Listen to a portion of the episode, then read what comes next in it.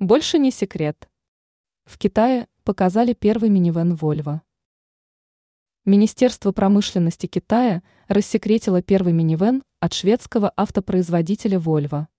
Ведомство опубликовало фотографии данной машины, внешний облик которой напоминает китайский аналог Zikr 009. Маркой Zikr владеет Geely Auto. Это и не удивительно, если принять во внимание тот факт, что минивэн Volvo M90 построен на платформе C, лежащей в основе упомянутого китайского авто. Как сообщает газета РУ, новый автомобиль от Volvo достигает в длину 5206 мм.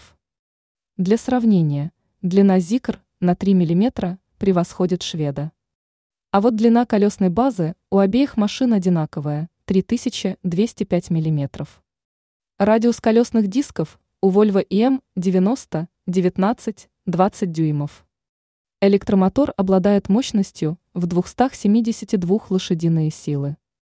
И вновь сравним. Zikr 009 имеет два двигателя, чья мощность в совокупности достигает 544 лошадей. К слову, китайский минивэн полноприводной.